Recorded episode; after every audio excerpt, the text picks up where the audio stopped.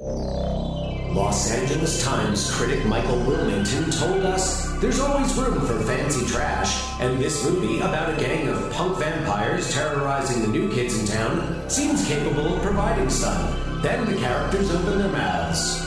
Nigel Floyd of Time Out said, directed with a cavalier disregard for intelligibility, this has to be one of the most anemic vampire flicks ever made. And Peter Bradshaw of The Guardian noted that this film, in its artless way, asks us to consider that being forever young isn't a sweet Edwardian evocation of innocence, but a vision of pure hell like vampirism. On this episode of Ruined Childhoods, we decide the fate of the Lost Boys.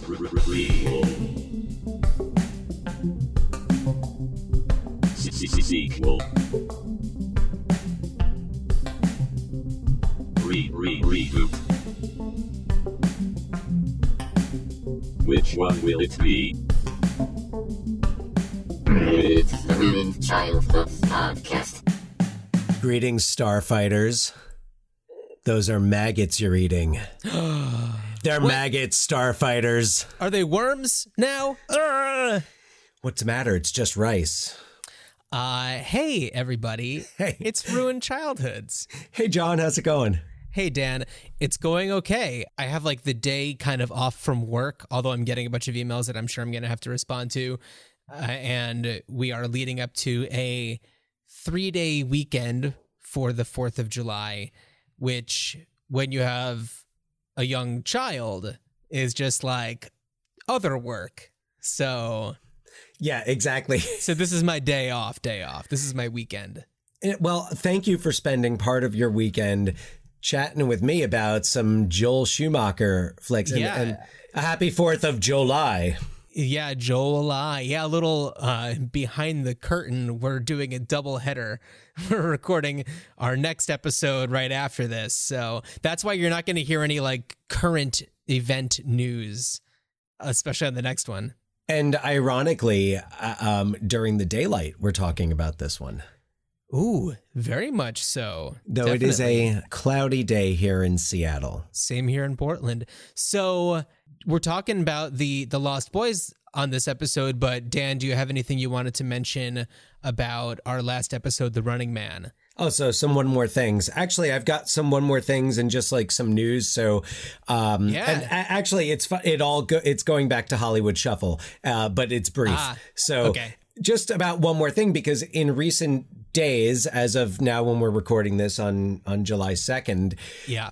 there's been a lot of change in especially in animation and a lot of white actors who were voicing characters that were people of color have stepped down from those roles and have asked that those roles be cast with the you know with people of color Yeah. Well, we touched on this topic a little bit on the last episode with, you know, shows like 30 Rock removing episodes with blackface. And yeah, it's along the same lines with with anime in, in voice actors. And the conversation kind of got started, I don't know, maybe a year ago. Was it a year ago? Maybe not even with Hank Azaria stepping down as the voice of Apu on The Simpsons. Yeah, I mean that's within. I think within the past year, it went from him changing his viewpoint to him stepping down. I have. I don't fault Hank Azaria at all. I think he, you know, like things have changed. The we talked about this uh, all the way back episode one, short circuit. Oh yeah, that's right, Fisher Stevens. So Yeah. yeah, it's definitely been a really interesting time, and of course, there's a lot of people who are black who are saying like, you know, this isn't exactly what we were asking for. Oh, you know, Oh, right. yes. Yes. No. No. No. This is not the you know the winds of cha- this is a this is a slight breeze of alteration, not a wind of change. Not a full-on Scorpions song. Oh, so I love that song. the another thing and this is a an extreme one where in the episode of the golden girls where blanche and rose are wearing mud masks and there is a a reference to them uh, not wearing blackface but being black. Mm-hmm. and that was removed and that's the one where most people are just like i think that that one could have stayed. We we could have kept that one. We it's certainly not offensive in the way that a lot of other Well- things have been The the sad thing is is that a lot of what this means and a lot of the the disclaimers that are being added is that the the general audience in America is no longer trusted to understand context. Right. Although Mad Men is not taking down the episode where Roger Sterling wears blackface. But they're adding an advisory. oh, are they adding an advisory? I didn't see that. No, they're adding. Yeah, no, no. This is what what prompted this. This Yeah. was the Twitter discussion of of the day when I uh, when I was on Twitter and decided to it decided to engage, and which normally about you know film and and TV I feel pretty safe, but uh, that was the conversation about Mad Men, and I just felt like, wow, it's sad because I feel like we're our education this, and it go, it comes back to the education system, Uh-huh.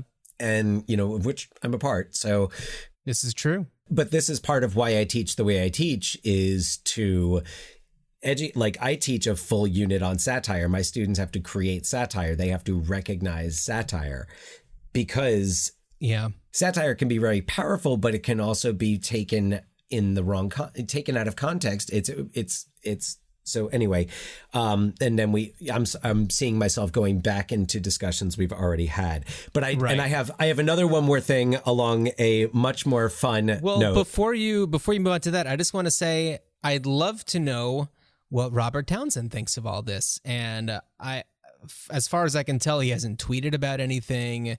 Uh, but I'd love to hear the perspective of somebody who was very influential in black cinema and pop culture earlier on. Certainly not.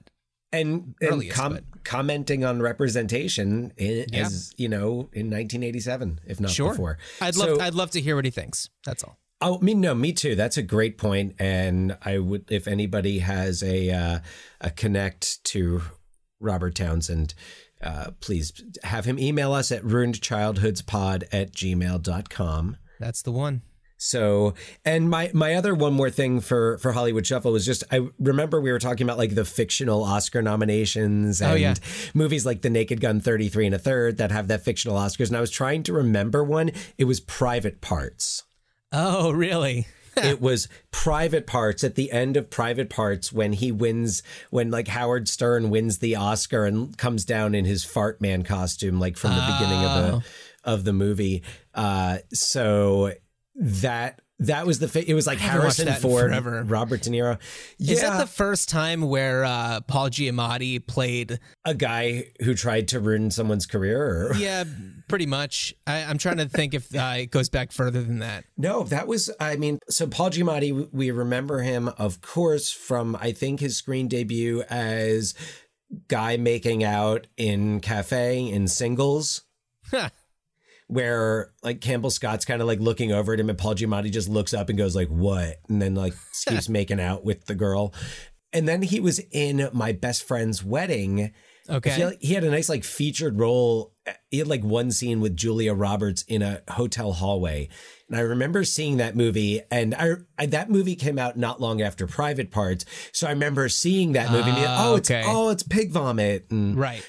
uh, because that was uh his the nickname Sure. for his character in in Private Parts. So funny movie that that I think some of it in light of the Me Too movement is less I don't enjoy it as much because it's exploitative. But yeah, Totally. yeah. But there's all there's elements of that movie that I find really uh you know inspirational. I mean the the element of him kind of deciding like look I have to be me and I have to do my thing and Right. let the let the cards fall where they may. So yeah. And I think that if today he was making the same movie, he probably would have approached it in a different way, even though at the time that all everything was taking place, you know, he's that's how he was. That's what he did. So Yeah. Yeah, I mean, we look, we know we we not only grew up in the New York area, but our father was a devoted and is still a devoted Howard Is he still? Stern. Yeah, I mean, uh, do you remember Dad had all like the Howard Stern VHSs? He Oh, kept them all at work, but Well, it's you know, if you look at his bookshelf in our in our childhood home, it's all about like dead presidents and, you know, World Stern. War One, and then there's Howard Stern. World, War, more World War Two, but That's little- true. That's true. Yeah, some world, but but yeah, it's and then the rest is devoted to Howard Stern. Uh, And it's it's just multiple copies of like what his two two or th- or three books, and there's like the paperback copies and Yeah. like anyway. So if you ever need to, if you're ever looking to read a copy of Private Parts and your local library is still closed, and you live near Cranford, New Jersey. Email us at ruinchildhoodspod at gmail.com and we will put you in touch with our Sure, dad. So, sure. um, and then my only other one more thing was on the music of 1987 when I was citing Yeah. the music on the boardwalk was not cameo, it was the Whispers Rock Steady. Oh, and Wow. Steady. I- I- Yeah. throw that in there. man. Okay. I'm, Yeah. I'm totally. now you remember it as we're hitting the frogs with the mallets and the frogs. Mm-hmm. Yeah, yeah. Uh, this is a thing that nobody would know would understand what we're talking about. But anyway, It's like our only family vacation video. It's Right. yeah, it's it's an artifact. So You're totally right. But speaking of the uh, the movies or the music of 1987, we talked about "Nothing's Gonna Stop Us Now," which was I don't know if it was recorded and written for the movie Mannequin, but it was It definitely was. it was. it would not have been Oscar nominated had it not That been. is true. And Yes. so I, I just wanted to briefly bring up the movie Mannequin because one of the prominent characters in that movie is Hollywood Montrose, a window dresser. And, and also, I mean, that's that's what uh, the the main character does is he's a, a window dresser at a department store, much like the early life of Joel Schumacher, who was a window dresser at a department store. So, Dan, do you see what I'm doing here? Do you see what I'm doing? Are you saying that Joel Schumacher was the inspiration for Meshach Taylor's performance as Hollywood Montrose Hollywood Montrose? in I- Mannequin and Mannequin 2 on the move? no, I'm just trying to start getting us into talking about Oh, Joel Schumacher. I mean, all. well, okay, so Joel Schumacher, pour one out. yeah. I mean, a storied career, and when you think about the films, I would say particularly of the of the '80s, there's this school of directors who I feel like n- nowadays those directors would do would make a film that would get them nominated for an Oscar. And I'm talking about your Joel Schumachers, I'm talking about your Richard Donners, Yeah. um, your Ivan Reitmans, these directors who made these just hit after hit after hit and and really and like good movies, quality movies. Richard Donner, Superman Goonies. the movie, Goonie. I mean, where do Yeah. you lethal the Lethal Weapon series? Sure. And, uh, you know, Richard Donner, who was a producer on The Lost Boys, was, uh, I think, originally supposed to direct, um, but then ultimately went on to do Lethal Weapon. Uh, if I'm not mistaken, that's kind of the trajectory of how the story goes. But that that's how it went to Joel Schumacher, and Richard Donner was on as a producer. which is interesting because I see the I, in watching the Lost Boys, I I saw such a like not an actual connection. I don't uh, to the Goonies. Well, But- the the original script, or maybe not the original, but when it was in Richard Donner's hands, was supposed to be more like the Goonies plus vampires. It was supposed So the to Monster be Squad.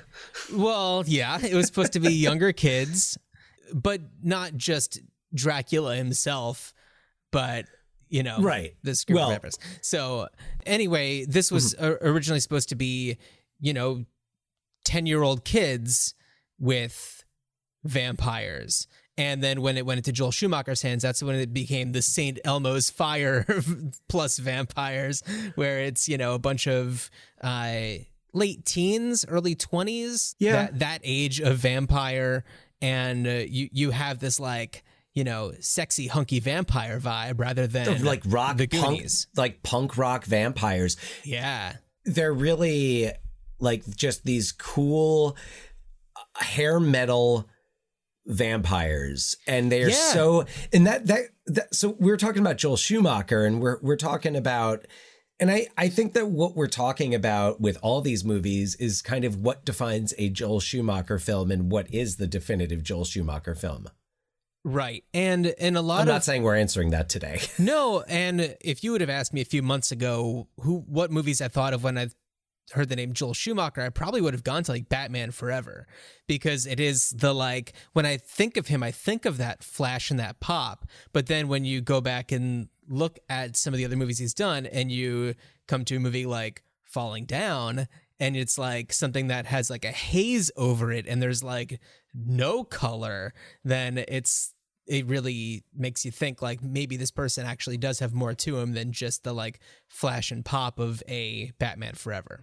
I agree. And I think that if you took, when I was watching The Lost Boys on this recent, you know, rewatch of it, I thought to myself, man, I wish that Joel Schumacher's Batman was like this. That style, Yeah. that with Kiefer Sutherland's vampire face coming out of the shadow. Like, Yeah. imagine a Joker. Like, imagine, like, I mean, Kiefer Sutherland, because why not? Because Joel Schumacher worked with him enough uh, imagine like a, a Kiefer Sutherland Joker with that face coming out of the darkness, and I think that that Joel Schumacher really could have. Uh, not necessarily taken on Burton's style, but continued much more in the vein of Tim Burton than he ended up doing. Which I think for a long time I've always blamed him for that. And in watching The Lost Boys and in looking again at Falling Down, and you know, we're we're going to be talking about some others and you know, Flatliners. He really has a taste for that darkness, that shadow. You know, there, where there's always that steam or that smoke coming up from the Right. damp sidewalk. He really does have that atmosphere. And like you said, you know, he's a window dresser. He knows how to make things look good. And man, I think the Lost Boys, when you, that's one thing I think contributes to a, a real Joel Schumacher movie is that sense of youth and transition, whether it's St. Elmo's Fire, where they're in that, like, they're trying to find themselves as adults Yeah. which is also the Lost Boys, but the Lost Boys, it's they're trying to find themselves. You know, uh, Sam and Michael are g- find, trying to find their way through divorce and living Yeah. in a new town. Well, why don't I hop into a synopsis and then everyone else can kind of uh, meet us where we are if they're not familiar with The Lost Boys. Okay. Michael, Sam, and their mother Lucy moved to Santa Carla, a beach town said to be the murder capital of the world, to live with Lucy's father after a bitter divorce from Michael and Sam's father. Not before long, Michael is enchanted by a girl around his age named Star, who introduces him to a group of mysterious guys led by head weirdo David. Meanwhile, Sam befriends the Frog Brothers, comic book store kids who warn Sam about the vampires around town. Though he finds it silly at first, Sam begins to notice strange things happening, especially with his brother and his mom's new boss slash beau, Max. As Michael gets deeper into life with his friends, he learns that they are vampires and that they're recruiting him to join their crew. Sam and the frogs use Michael to lure David and his vampire friends to their murder lair, where they plan to kill David, who they believe to be the head vampire, because if you kill the head vampire, the other half vampires, which I'll get into in a moment, will become human again. When they kill David and Michael is still a vampire, it is revealed that Max is the head vampire, whose plan was to turn the entire family and to have Lucy as the matriarch to his vampire brood. All plans are foiled when Lucy's crazy father smashes through the house and impales Max with a fence post. So, this kind of half vampire thing, I think, is kind of unique to the Lost Boys in the world of vampire lore, where basically what happens is if somebody drinks the blood of the head vampire, they are in this transitional stage, which is where Michael is. And if once they make their first kill, that's when they become full vampire. So Michael and Star, along with a little kid, are still like half vampires, and there's still hope for them. Yeah, Laddie, who for the longest time I could Right. not tell Laddie male, female, kind of has like a little mini werewolf look. What does it matter? And no, it doesn't. But Yeah. I'm well, well. I mean, when when I was watching this movie eh, when it you know first came out, not in the theater clearly because I was like ten, but uh, you know on HBO, whatever Yeah. six months later, you know, yeah, back then I'm just like, is that boy? Is that girl? It didn't matter. It didn't. It, you know. Yeah, but when you're an 11 year old kid, you that's what you wonder about. Yeah, exactly. I- well, I mean, you know, in that moment. So, um, by the way, and and I I would say this should get a primetime spot on the Practical FX lineup. Oh yeah, our network Practical FX. Practical FX, man, they did, and I was reading some of the behind the scenes on this, and what's so what's cool is uh, I don't know how you watched The Lost Boys. Uh, did you end up? Did you do you own a copy or? Yes. Yeah, Yeah. Okay. So I I own a copy as well, and I don't know about yours, but mine is like from the first issue DVDs. Oh, okay. It was like Warner Brothers DVDs with like the cardboard covers yeah. and the you know you flip on one side it's full screen and it doesn't have a behind the scenes featurette but what it has are screens basically Uh huh. Okay. and I thought I would share some of uh, some of what these say. Oh, yeah. and I will post these on our Instagram as well. But just to give Okay. you a sense, if you uh, you know grab an old DVD that came out like in 1997, like one of the first DVDs, and Mm-hmm. you, you'll see one of these. So it says for director Joel Schumacher, a movie about vampires represented a marked departure from previous films, but quote I sensed that with this picture I could have fun without becoming camp. Uh, and he said he thought that there would be a chance to do something original that enjoyed a time honored tradition. So maybe that's where he's talking about the the added twist to um Sure. you know to the vampire legend, which uh, uh, I'm gonna I have another question to ask about that. But he also said that he was inspired by so his inspirations were the uh, Anne Rice uh, Uh huh. series, the Interview with the Vampire series. Oh, Um, Anne Rice, who we talked about on the last episode. No, that was Anne Rule. That was Anne Rule. um. So, and all other influences include Werner Herzog's 1979 Nosferatu, Oh. Yeah. John Badham, uh, John Badham's 1979 Dracula, Cool.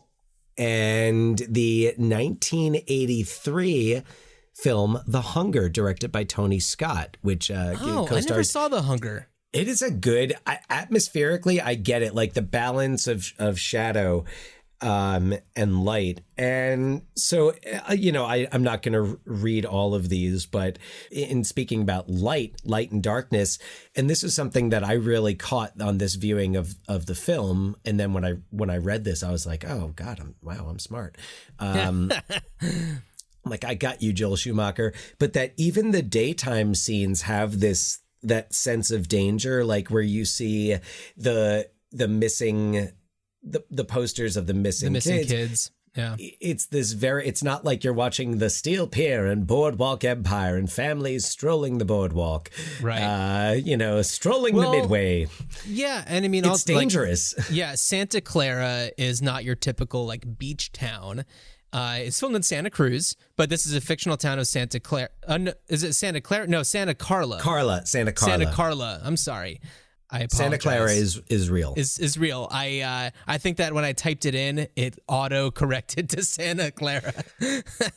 You're not the first. I'm sure you won't so be the last. So Santa Carla is a you know it's a it's a fringy beach town. It is the murder capital of the world. There, it's you know filled with different types of you know counterculture. You know, you have your punks, you have uh, surf Nazis. You know, there's you know a lot of really I don't know fringy people around there, and it's not your typical like tourist trap. I think one of the points of this of this movie, I was reading an an article um, in the Atlantic uh, from a few years ago, written by Brandon Tensley for the uh, on the occasion of the 30th anniversary of the Lost Boys, Uh huh. and uh, you know, I'll just I'll paraphrase him, but he's he's talking about how the Lost Boys is coming out at this time when those like Reagan era values are really getting Yeah. pumped into the to the to the zeitgeist to pop culture, and it's the traditional. It's less about like that rugged individualism, more about the the family, the nuclear family, and Lost Boys shows people who are outside of that mainstream, which uh, you know, coming from Joel Schumacher, who's uh, probably like I mean one of the only one of the few openly gay directors working in, in certainly working in like mainstream studio Hollywood. I mean John Waters is is working.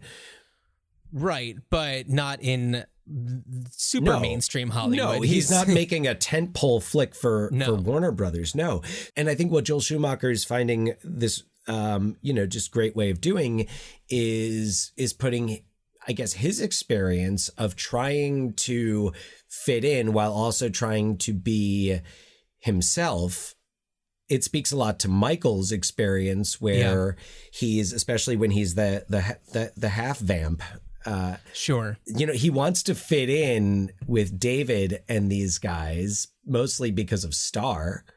Uh huh. Yeah. But also, I mean, he's got like, you know, th- they drive their motorcycles, he drives his motorcycle.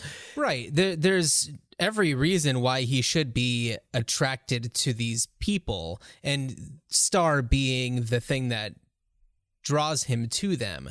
Yeah, and and I mean, as we learn at the end, Max spotted them and is just like, "Get them." And what's awesome about Max, played by Edward Herrmann, Yeah. uh, pour one out. We're poor. we got pour one out for Corey Haim too. Yeah. Oh Yeah. man. Yeah. So what I love about the character of Max is that Max is is so establishment. He is wearing the most 1987 Right. with like the pat the, like just kind of crazy patterns Yeah, that he owns the the local video store. He has this like really shishi, very 80s house. He's got that Yeah. yeah. well he's got a house that has like a, a moat which you know Right. we, eventually we discover why Right. but aside from the fact that you have Lucy who's kind of looking to fill that Dianne Wiest, amazing. Diane, man, Dianne Wiest playing a a, a divorcee. Uh, I man, typecast. Yeah. Well, I mean, this is before Parenthood, Right, So- but this is what set the standard, I guess, for Dianne Wiest's trajectory. But I love, but also, and also, I mean, similarities to the character. She's this, you know, a former a hippie Yeah. who's now, you know, she's got two kids, and she's really doing her her best to take care of them and she's you know she's going out to get a job she's not gonna Yeah. you know She doesn't waste any off- time. off grandpa no she doesn't waste any time and you know this guy represent this guy sticks out like a sore thumb in santa carla because he's very you know 1987 and very like you know the latest styles and like benetton and Yeah. whatever so you know he's wearing a swatch uh Yeah. so you know where she's looking to kind of normalize Mm-hmm. and Michael's looking to break out, and Sam is looking. You know, uh, we have a He- Corey well- looking for his his his other Corey. a yeah. He's a he, right. This is their the first time that they're on screen together. This so uh, yeah. Sam is looking to find his place. He's a comic book kid, so of course he gravitates to the comic book store. But it's not like he sees the Frog Brothers, Edgar and Allen, and is like, "These are my people." It kind of happens because it has to happen. no, he's kind of uh, weirded out by them Yeah, totally. And until he realizes that they that they're right. Well, yeah, for sure. I mean, poor Sam, like that town is not for him.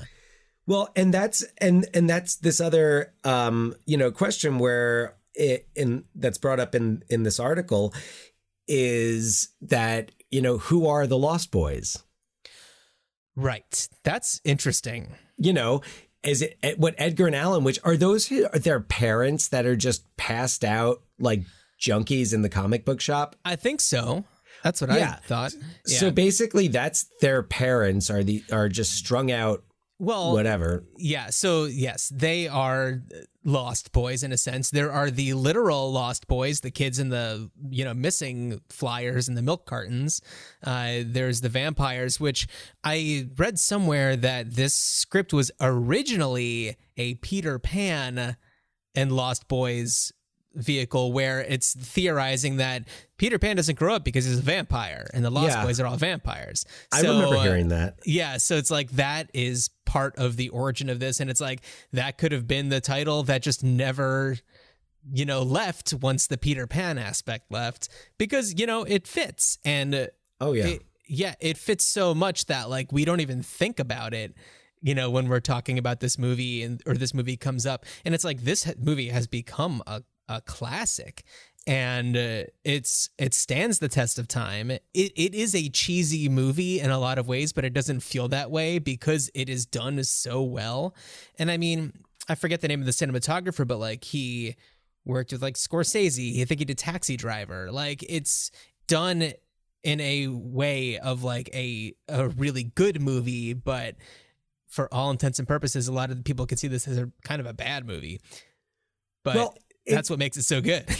it's got a lot of humor to it Yeah. and there's a lot you know the the climactic scene at, at the end you know it's very over the top you have the guy who gets uh what impaled into the stereo which they said it took them a day to do that You miss, sucker. Once, pal.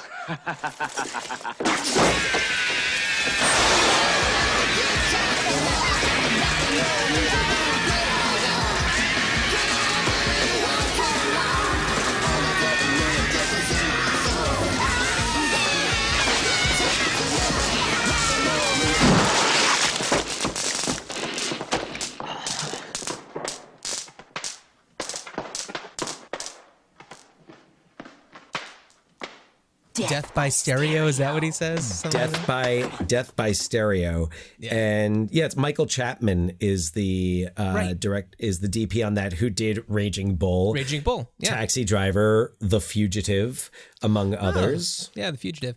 You know, it's funny. Before I got sidetracked, no, I found a quote from Schumacher where he says, um, you know, that The Lost Boys is, in a way, about the fear we have of the other, those who live outside of the mainstream. Sure. Yeah.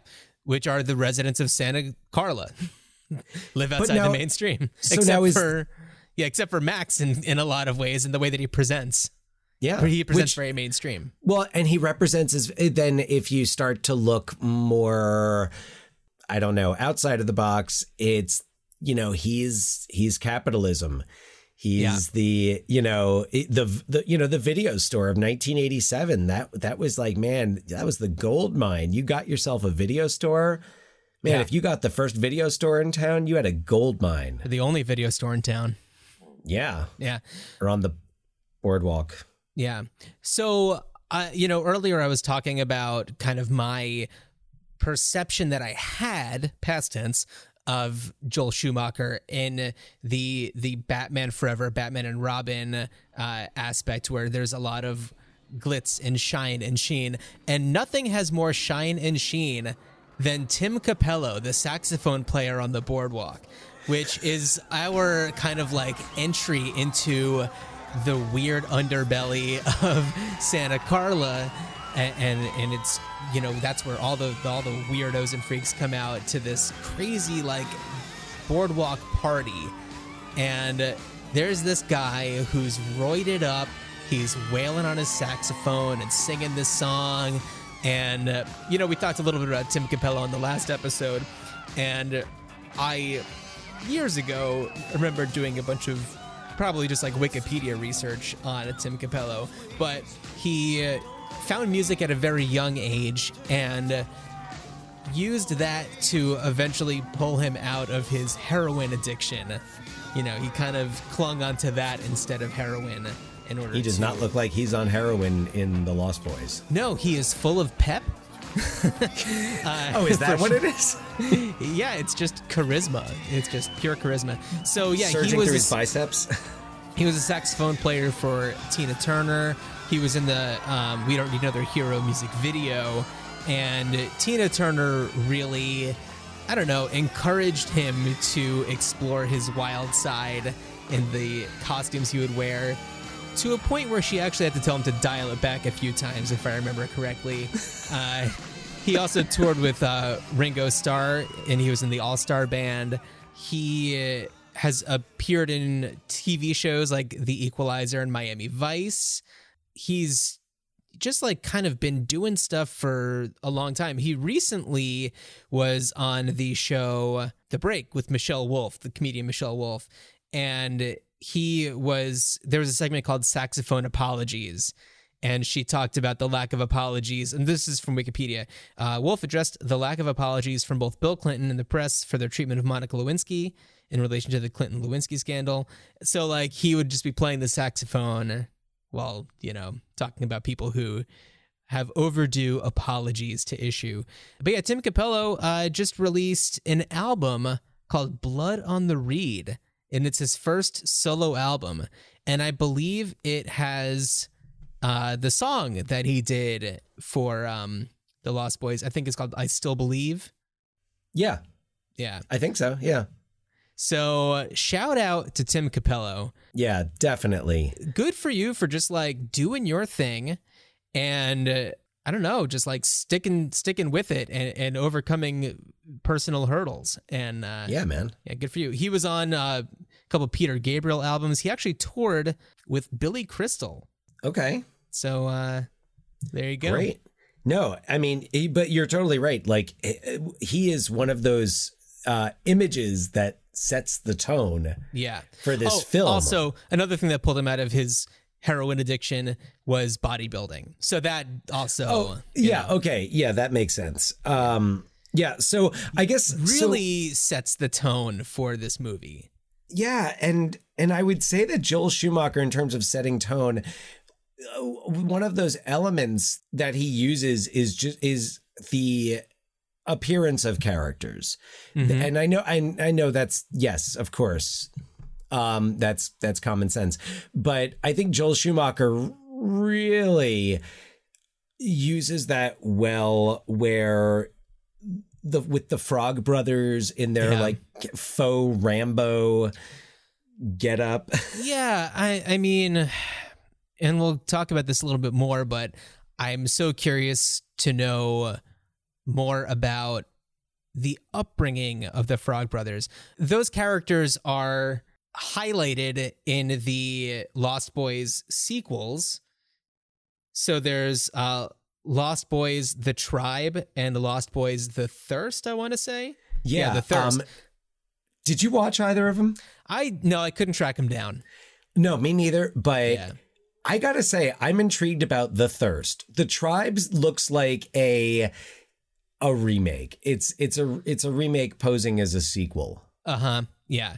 which I I, think Kiefer Sutherland's brother, I Yeah. think, plays the head vampire. Yeah, You're right. Yeah. So yeah, it's kind of just like the uh, the dollar store version of the Lost Boys. but the thirst sounds like it like an actual sequel. Yeah, I mean, uh, you know, why don't I just read a? Um, Oh, but the tribe, there's an alternate ending to the tribe I read that sets up that Sam has since become a vampire and uh, Edgar has to, uh, Oh, Edgar yeah. kills Sam. I think yeah, because Corey Haim shows up in the tribe. yeah. Yeah. Like at, at the end, I think I read. Yeah, I think he has a, a small appearance um, shortly before his passing. So, Lost Boys: The Thirst. This is just one of the um, I think user submitted, you know, plot summaries on IMDb. In San Cazador, California, the clumsy vampire hunter Edgar Frog is evicted from his trailer, but the bestseller writer Gwen Lieber offers him a job to destroy the head vampire DJ X that promotes worldwide raves to increase his army of undead. Gwen tells that her that her brother Peter disappeared in Ibiza two years ago in an X party promoted by the Alpha Vampire.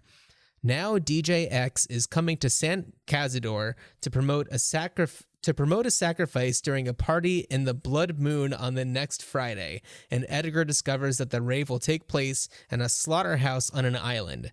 Gwen hires also the Hollywood participant of reality show Lars von Getz that comes with the cameraman Klaus.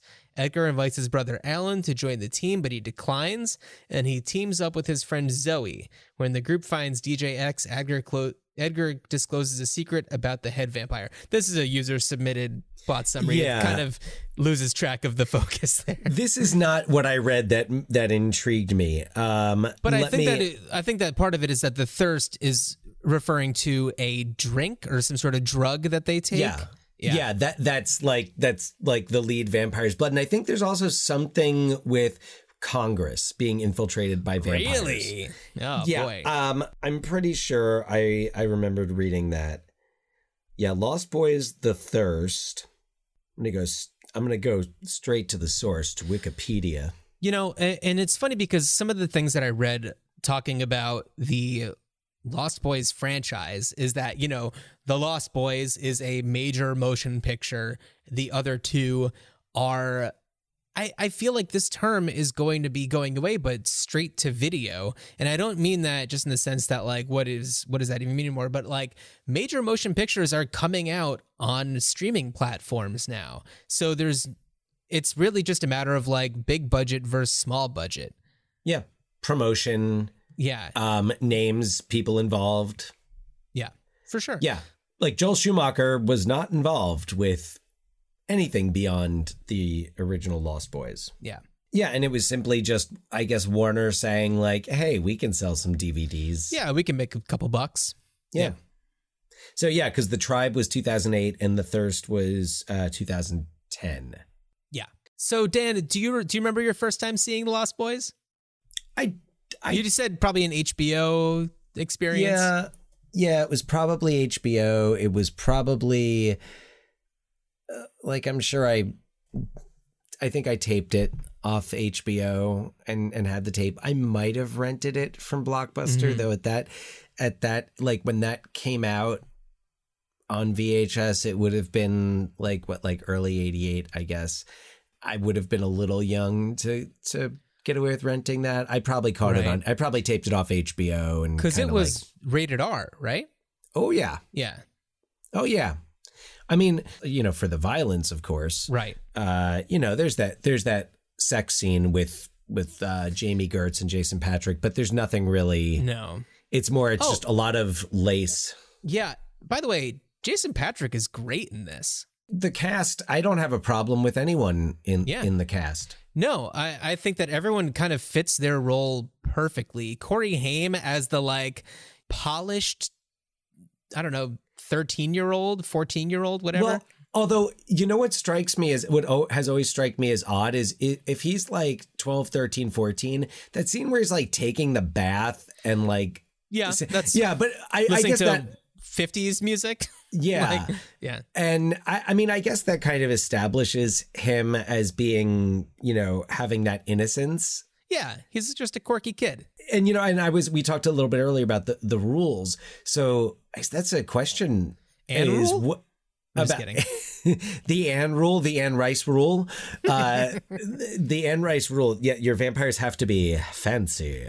Um, but what rules do you have to stick by? At what point do we say enough is enough? Is it Twilight's glittery vampires? That's kind of for me. I'm like, Yeah. I'm like, no, a vampire goes into the sun, they turn like it affects them. That's yeah. Sure. like more than just making them sparkle. Right. Yes. And what also is interesting is that there's always been the rule in vampire lore of a like a wooden stake through the heart is something that kills them. And I guess in this case, a, like an antler from a taxidermied deer can also Well, I or is it anything, just anything through the heart? I always think- thought that it was just a wooden stake. No, any but- anything because I mean, what in Rudy shoots him with the arrows in uh, Monster Squad. yeah, but I I didn't. Well, I guess Oh, I, I guess he he makes them. He makes them. Yeah. Yeah, I guess so. Yeah, I guess that's an interesting. Does bone count? Does animal? Does like an antler, Antler. count? Um, what are the I guess it does in this world. Yeah. like? Where do you? Yeah, I mean, ca- how much leeway do, do do you have when you're creating a vampire story to to alter those those well, rules? in the in the world of the Lost Boys, there is this half vampire situation where they Right. drink the blood of the head vampire, and the when the head vampire is killed, then the half vampires are freed or whatever. And I think that that is something that, I, as far as I know, is made up for this movie, but it works and. I think I it mean, helps it. I don't. I feel like in Bram Stoker's Dracula, it it's it's like you know one and done. Yeah. And I think that that's typically the case. Bite to the neck and you're good to go. Yeah. Although isn't uh wait, but isn't like Keanu half vampire throughout uh Is Bram he? Stoker's Dracula? Maybe it was like a, a botched procedure. I don't know. I don't think it was It only like half did it. I don't remember. I haven't watched that one in a few years. Yeah. But yeah, Another oh, movie that what came about up on the garlic? last episode. Well, what about garlic? I, so right, garlic is something that comes up in this one as part of lore of vampires in general, but doesn't seem to have an effect. But Max, I don't know if like head vampires just like are, you know, because he has a reflection. But it's the other vampire as well. One of the other, I forget which which one, but the one who who dies in the pool because the pool's full of Holy it's holy water. water that has garlic in it because Right. he's just like ah garlic doesn't work and they're like yeah but holy water does and they Right. So it's in. funny. So I guess that's one of those things where it's like, oh, garlic is part of vampire lore. But in their world, it's like, no, it's not. That's made up. yeah I mean I don't know maybe that But was I just like the garlic about it. maybe that maybe Bram Stoker Stoker had some like stock in the garlic industry and like threw that in there and he was just like people are gonna buy shitloads of garlic if I tell them it'll protect them from vampires Yeah, right. He had a garlic farm. I'm never gonna have to write another book again. Stoker's garlics. Um, and another thing I really like about this movie is it doesn't overstay its welcome. No, doesn't. Not It at all. it, It moves, moves. It it gets to where it has to. It gets to where it has to get. the The pace is great. The effects, the the Michael when Michael's like flying outside of the house Oh, yeah. out of control and say like I think the humor and the scares blend like a lot of the reviews that I was looking over in kind of preparing were were kind of just writing it off as being it's like over silly or the dialogue is over silly. It's exactly what it needs to be. I mean, yeah, no, this is not meant to be like this was not challenging the last emperor for the Academy Award that year. No. But it's it holds up and you can watch it today and there there's not a dip. It's engaging. It's scary when it needs to be scary. It's funny when it needs to be funny. Well, yeah, it's that's what's so great is like I think it's even just the last line right after the grandpa like kills Max and he's like, That's the one thing I hate can't stand about this town. One thing about living in Santa Carla I never could stomach. All, the the, damn damn, vampires. vampires. And you know, John, I'm so glad you brought that up. Dan, are we gonna have the same idea? We might. We might.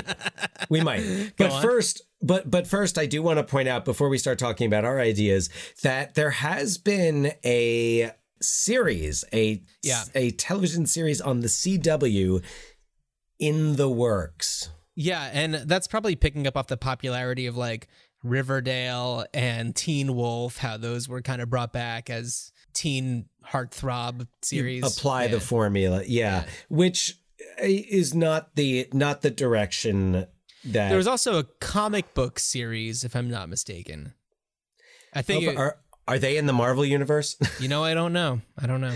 Yeah, so John, um, I don't know about. I so I'm guessing was your idea along the lines of a prequel featuring a young post World War II grandpa.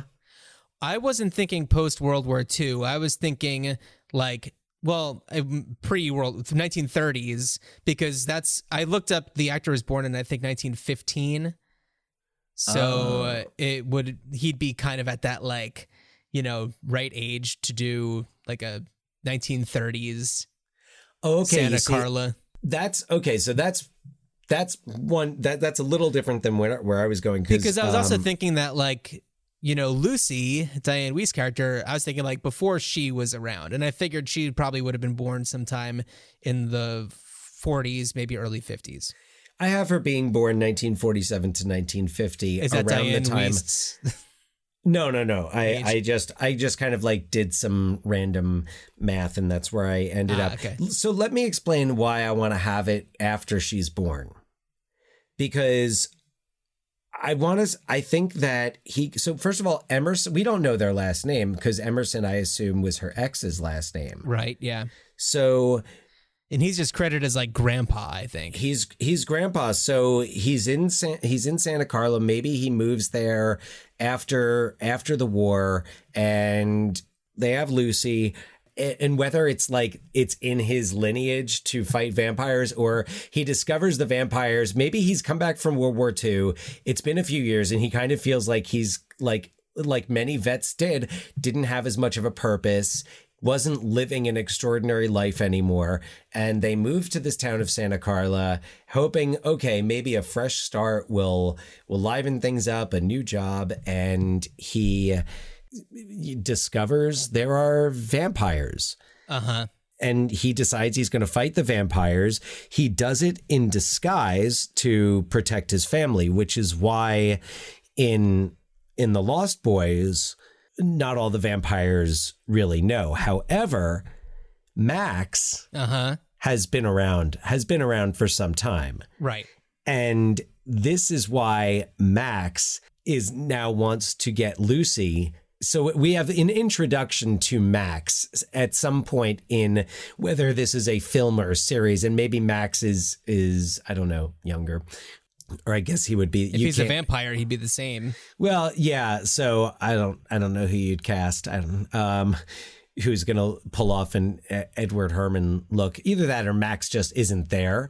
But Right. you have some, you have some type of connection that maybe ends up explaining why Max really wants to have Lucy as his like vampire queen, and maybe it's to avenge something that Grandpa did. But he, so he fights secretly, and maybe that's why like he's such a survivalist Yeah. and where we find him and he's so fried and he lives like out in the middle of nowhere and he's so nonchalant about the vampires but maybe he thinks he's killed them all right. Yeah. that's what i see One reason why I wanted to do it before Lucy was born is the idea that he ends up like falling in love with a vampire woman eh, or maybe half vampire woman and perhaps Lucy is the product of that you know and that's why Max is attracted to her is because she has you know that in her DNA and that's why michael's into star yeah. So I found this on the uh, Lost Boys. It's lostboys.fandom.com. It's the like Lost Boys wiki. So here's some information on here about Grandpa. And this, I think, comes from like the comic books and all the other stuff around Lost Boys. So Little is known about Grandpa's past before the events of Santa Carla, though he is, or was, an experienced vampire hunter. And I'm just reading this for the first time now. So and i go. have not read it at all He moved to Santa Carla into the craftsman style house in uh, Paganip Creek after his daughter Lucy had grown up and left home. He is believed to have died sometime in 1987. Supposedly, he was turned into a half vampire by the widow Johnson and killed during a raid on her lair. However, accounts of the Johnson raid are somewhat murky. The only conicular Edgar Frog has admittedly has admitted he greatly exaggerated his version of events in The Reign of Frogs.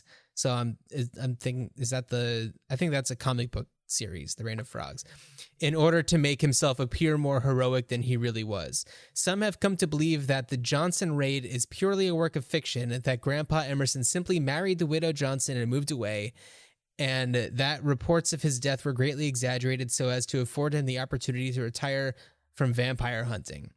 Personality traits. Grandpa Emerson has a very droll sense of humor. He enjoys marijuana, Oreos, root beer, killing vampires, and stuffing animals. For him, taxidermy is not just a job, it's a labor of love. Um, by the way, this is not in here, but remember how another reason why I was thinking like 30s, I don't know exactly what that car is that he drives, that not the like, you know, 50s car, but there's like that crazy ass car that he drives. oh yeah I was thinking Yeah. that like that would be from that era, probably. Anyway, okay relationships. Grandpa Emerson is the father of at least one child, Lucy Emerson, and the grandfather of at least two children, Michael and Samuel Emerson. He's the grandfather of Nicole and Chris Emerson. So that's a thing. Trivia. As The Lost Boys is inspired by Peter Pan, the role of Grandpa is linked with the role of Captain Hook. As the roles are reversed and the Lost Boys are bad in this adaptation, Hook is good. Grandpa shares Hook's mystery and illusion pers- and illusion personality. He is often seen plotting, and at the end is the one to defeat the head vampire, making it clear that he despises all vampires and was aware the whole time. Interesting. I, I find it interesting that on that fan site they give him the, the same last name that they all go by the name of Emerson, which I don't know if that's Right. I don't recall that being revealed anywhere in the film and him just being called grandpa. Yeah, I don't know. Um, right. So Lost Boys Reign of Frogs is the comic book series. Um, just look that up real quick. And it is not Marvel, it is Wildstorm Comics. Okay. And it was around May 2008 to August 2008. There were only four issues. So there you go. Okay. Not easy to break into the comics world. But um But interesting that 2008 was the time that the first sequel came out. Wasn't that 2008? yeah, I Yeah. wonder if I mean they were probably uh tied in Yeah, together. probably. because I feel like that sequel was kind of to establish the frogs. Which, by the way, in in the in, I think in either prequel you would have to have the the frogs. Right.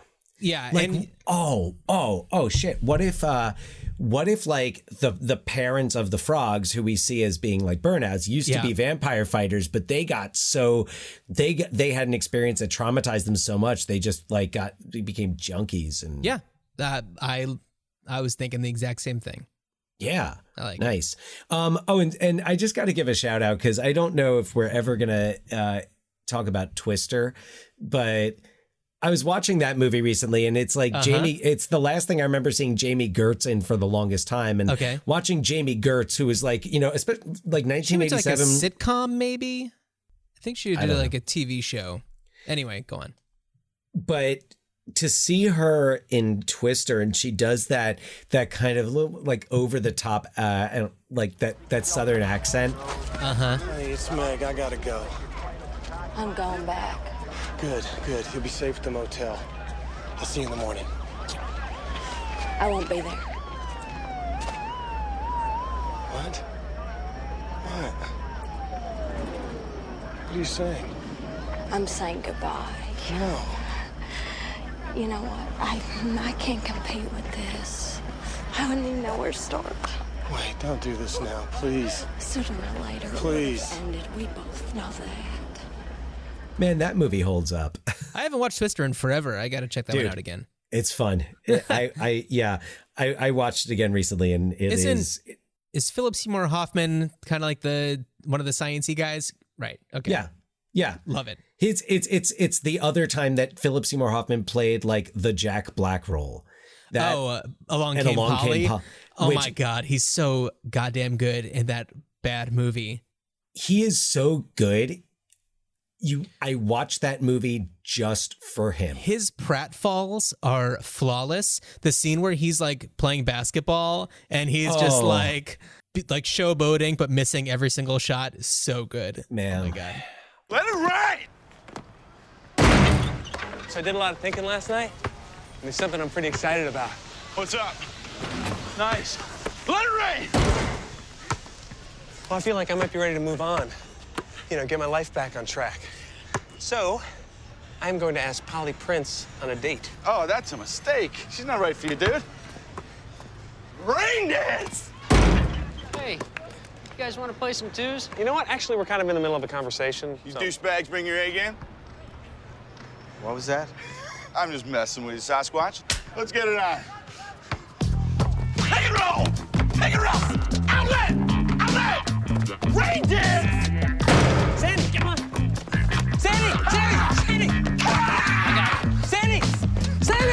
Chocolate! Sandy! Oh, Raindrops! Old school!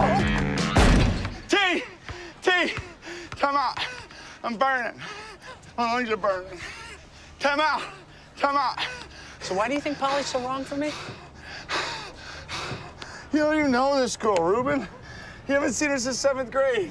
So by the way, it's I feel like it's kind of rare that we both go with prequel, let alone kind of the same idea. But I feel like we very seldom go in the prequel route.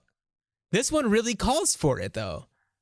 I will say this though, I did not think of it until this morning. Oh yeah. as I was just kind of like doing my pre I went on a little little bike ride. Oh, nice. Took a little walk, you know, got a little exercise, kind of, you know, stimulate the brain. And there uh and I was like, oh man, I'm like, that would actually be a really because otherwise anything else ends up being a remake. It just ends up being like the, you're you're basically just repeating the same formula, whereas Yeah. a prequel allows, and I think that prequel also opens you up for a film or a series because it might be better to do as a as a series. Yeah, and I think that the idea of a Santa Carla pre vampire, pre like fringe counterculture, and like seeing how it became what it became. Ooh, here's something interesting. What if Tim Cappello is a vampire and we see kind of the early days of like the saxophone player, like at maybe a jazz club on the boardwalk or something? And I don't know. We'd ha- they'd have to do some de aging or Tim or find Cappello has just always been there on that boardwalk playing the saxophone, right? Bl- like adjusting, adapting to I the feel- times. But I feel like he would be the kind of vampire that eats rats and doesn't want to like eat people. You know, he's he regrets everything and doesn't He'd be more of like a Twilight vampire. He glistens, he gl- oh he certainly does glisten. but he glistens in the firelight. Yeah. in the moonlight. Tim Oh Cappello. God. Tim Cappello is the only vampire that I will accept being glittery. Absolutely and sparkly. absolutely. And you know, it's funny because it's like the Lost Boys. Had it not been for the Lost Boys, we probably would not have Twilight. You know, Or the i- Stranger Things. or Stranger Things. It's yeah, it's the uh, I don't know the idea of the uh, like hunky modern day teenage vampire kind of really started with this. I I mean I- Kiefer. I, could be The wrong. OV. Kiefer and also almost every time I think about Kiefer Sutherland, I think about Jiminy Glick, and I think it might have been the movie uh Lala Jiminy Glick goes to Lalawood in Lalawood, but he's like trying to get Kiefer Sutherland's attention. He's like, Kiefer, Kiefer, Kiefer. he's trying to like get an interview on the red carpet and he's calling it it's so.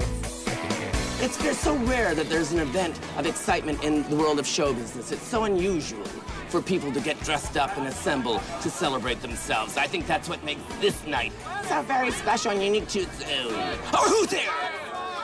In the back, I think it's Alanis Morissette. Or it could be Mickey Rourke. Often I get those two confused.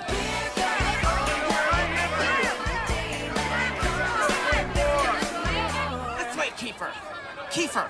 Kiefer, Kiefer, Kiefer Seller. Kiefer, Kiefer, Kiefer, Kiefer, Kiefer, Kiefer, Kiefer. Kiefer. Kiefer. Kiefer, this way, Kiefer. Kiefer, Kiefer, Kiefer, Kiefer, Kiefer. The wonderful Holly Hunter is here tonight, and I can't wait to meet Holly because Holly is someone that my wife Dixie and I have often role played. She'll be Holly Hunter and I'll be Garth Brooks. And we'll dress up and she'll wear a hoop skirt and sometimes I will. Kiefer, Kiefer, Kiefer, Kiefer. Oh, Kiefer's coming back. I like him now. But I thought he had passed us. I despised the boy. I thought it was arrogant. Now he's coming back to do press. Now he's my new best friend. I love the shallowness of it all. And you're Canadian, I hear. What's that about? Um, well, this is a fantastic country. Uh, what is that? What is that about? that Um, was my question, Gary. I know. I'm, I'm trying to. I'm trying to. I've But never a- actually had. But, but eventually the show will start. Don't you want to just finally answer it? Yeah. I'm, I'm, what is it about? Is it for me? It's That's what I it's been a fantastic. It's it's it's where I come from, and it's um, what? Canada. You're Canadian. I didn't know that. I've so I've been seeing that movie get some love lately on online. I saw somebody on Twitter time. today say something like, you know, why isn't primetime Glick on a streaming service? And it's so it uh Michael McKean as the like band leader who plays the harp. It's so good. Oh, yeah. I haven't watched it in a long time, and yeah, why is it not streaming? They're great. Yeah. So, The Lost Boys. Uh, I would love to, and yes, I would have loved to have seen Joel Schumacher do Batman like Yeah. this. You know what? Because I don't know, be, because I know that if we do talk about the movie I'm about to mention, seeing as how Joel Schumacher has passed, I probably would have suggested he direct a remake given his history, but I would have loved to have seen a Joel Schumacher mannequin. A Joel Schumacher mannequin. Yeah, remake mannequin. Joel Schumacher directs it. What? You look at me like I'm crazy, but it's like this is a movie I want to see. I mean, you know, uh, I'd come to the, you know, he didn't, he did comedy early in his career with, uh, you know, DC Cab. Why does it have to be comedy? Why does it? Oh, yikes. Oh, it could be like a fatal attraction. This is type thing. about a person who has been cursed. It's an erotic thriller. It's a supernatural erotic thriller. Yeah. And representation, we will get an Egyptian actress. And who is, if if nothing else, the king of the erotic thriller, the star of uh, next week's movie, Michael Douglas, because we're gonna do Falling Down. Would Michael Douglas play Hollywood and just do his Liberace bit or? Ooh. No, he would he would be the G.W. Bailey character. Oh my God. He would be the uh, the the mall security guard. All right, stop because I really want to see this and it's never going to happen. Yeah. Um, but but before so before we uh, and yeah, our next movie is going to be Joel Schumacher's 1993 film Falling Down. Yeah. But before we do, from Lost Boys, what would you say are kind of those those elements that make it the like a Joel Schumacher movie? Huh. That's a great question. You know, I feel like I'm only starting to get my mind really into who Joel Schumacher was as a director mm-hmm. because, you know, I've watched his movies independently throughout time, but like never as a cluster until right now.